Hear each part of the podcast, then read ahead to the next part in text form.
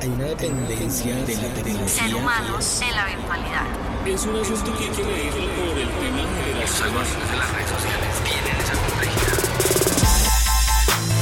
Hemos llegado a un punto en el que pasamos más tiempo frente a las pantallas que frente a las personas. Y eso tiene efectos perturbadores que no solemos percibir. Sigmund Bauman. Un espacio para comprender la época actual a través de la relación del ser humano con las pantallas. 13 presenta Entre pantallas.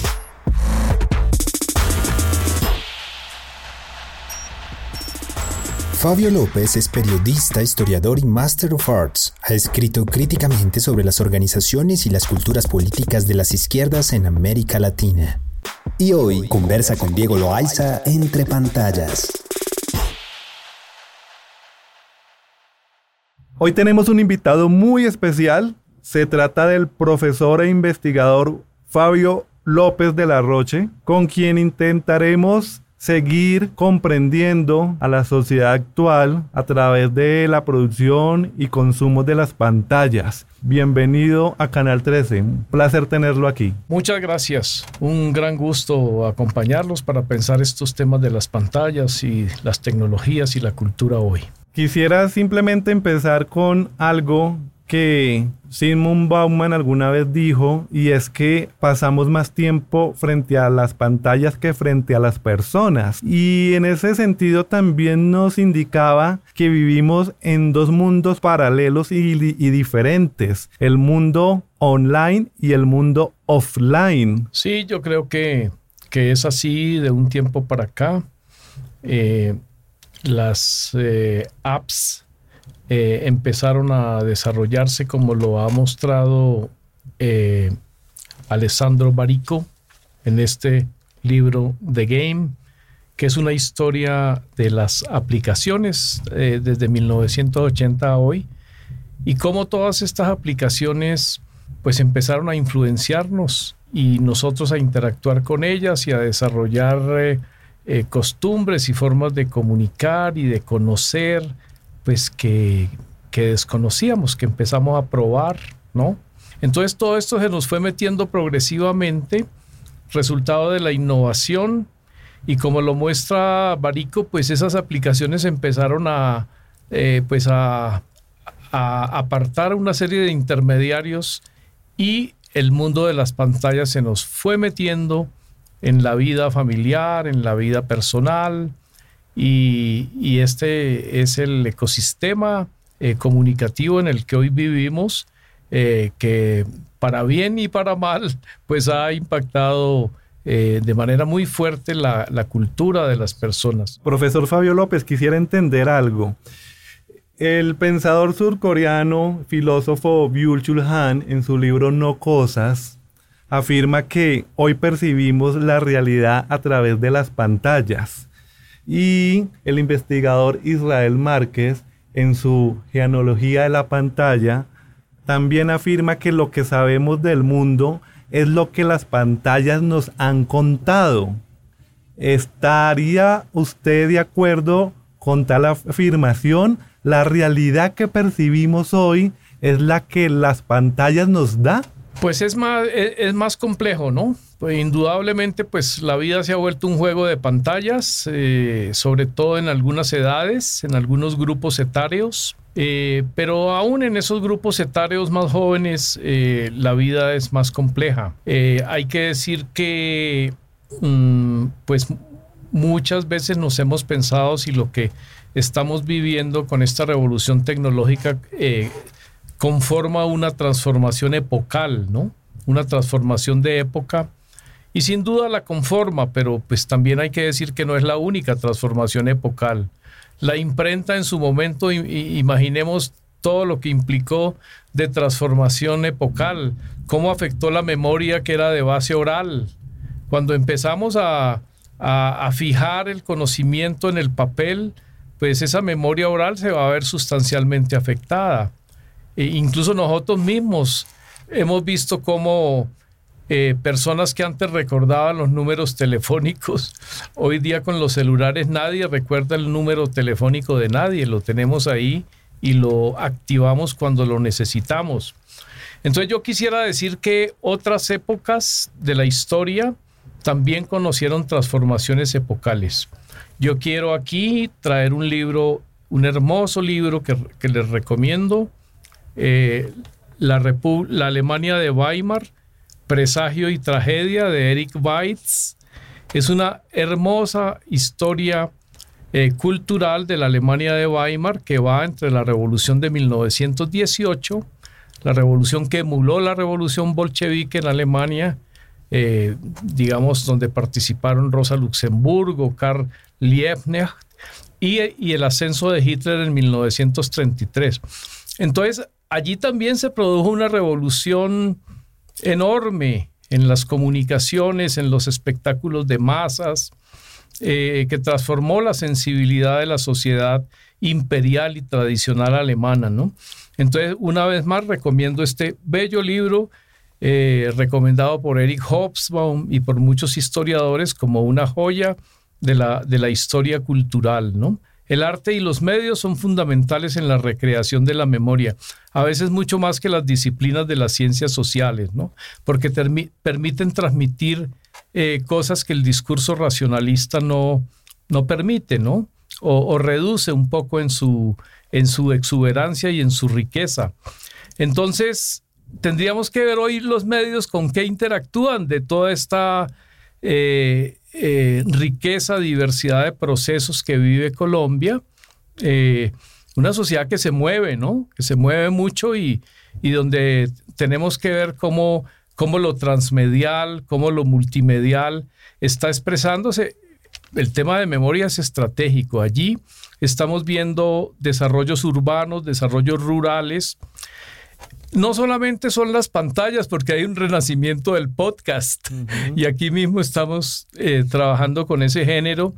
Y también porque la radio en Colombia ha sido un medio muy importante históricamente, eh, donde logró un lugar, ¿no? Voy a retomar, profesor, con la recomendación bibliográfica a partir de un punto en donde nos contaba de esas expresiones artísticas y culturales derivadas de comunidades eh, afros, de pueblos indígenas o de sexualidades diversas. Pero pareciera que estas um, nuevas tecnologías um, amparadas en la comunicación digital, en la multiplataforma, en las multipantallas, eh, nos han vuelto también uniformes. Es decir, profesor, estamos uniformándonos, estamos siendo todos igualitos a partir de esa hipercomunicación y todo lo que significa el acceso al mundo tecnológico digital?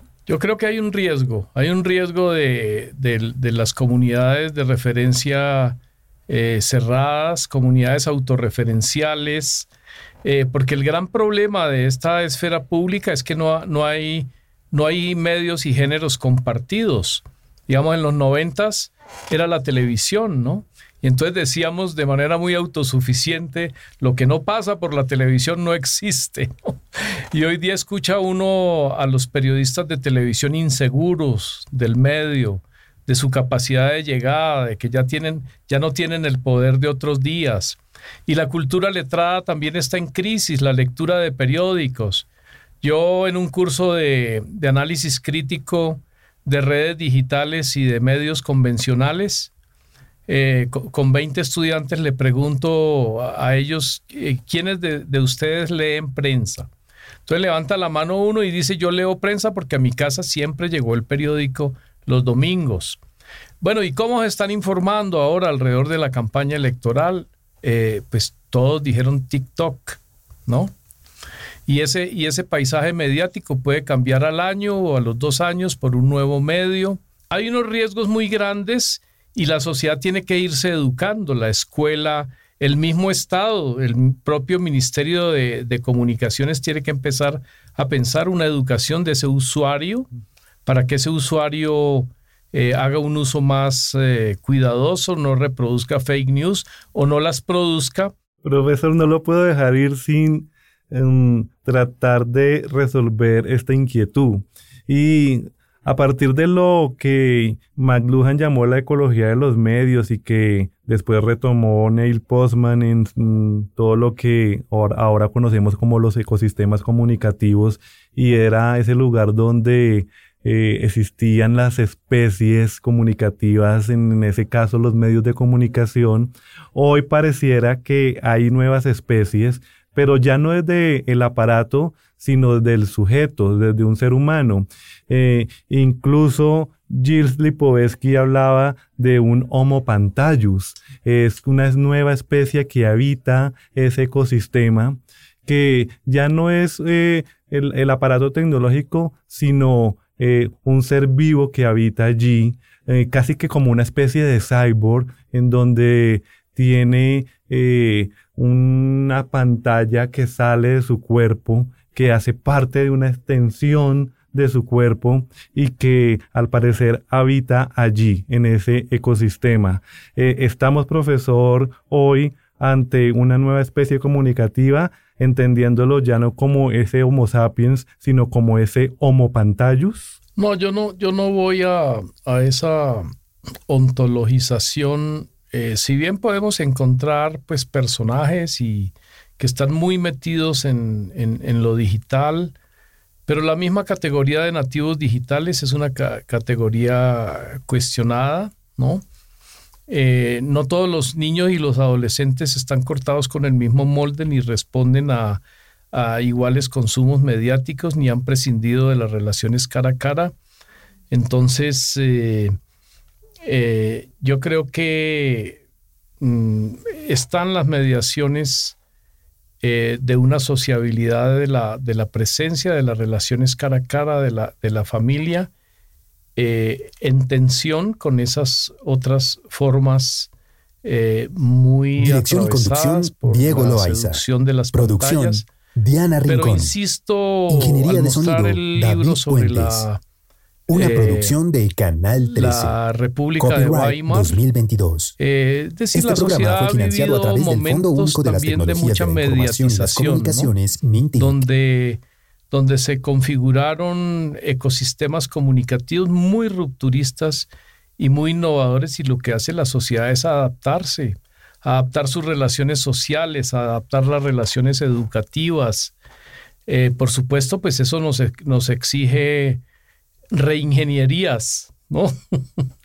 a los mayores, a los viejos, a nosotros los mayores nos exige, por más que estudiemos los medios, no, los manejamos, ¿no? Eh, sus lógicas, sus principios.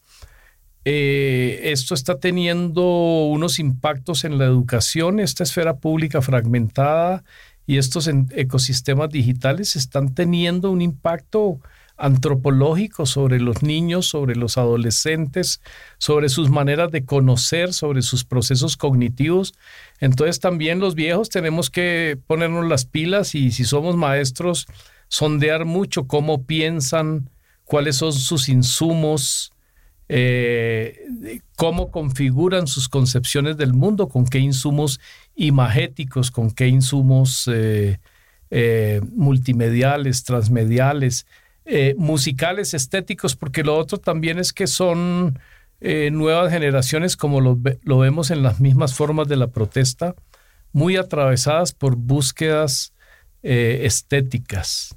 Y allí también nosotros mismos tenemos que favorecer una expresión de esa diversidad de estéticas sociales que muy a menudo rompe con estéticas sociales y políticas dominantes, ¿no? Profesor Fabio López, de verdad que fue un honor tenerlo aquí en Canal 13 y un placer conversar con usted. Em, muchas gracias por su participación, por su tiempo y esperamos más adelante poder conversar un poco más. A ti por la conversación y por haber eh, em, ayudado a, construir esta, esta conversación eh, sobre el país que, que queremos y por el cual trabajamos. Muchas gracias. Entre pantallas. Dirección y conducción, Diego Loaiza. Producción, Diana Rincón. Ingeniería de sonido, David Puentes. Una producción de Canal 13. Copyright 2022.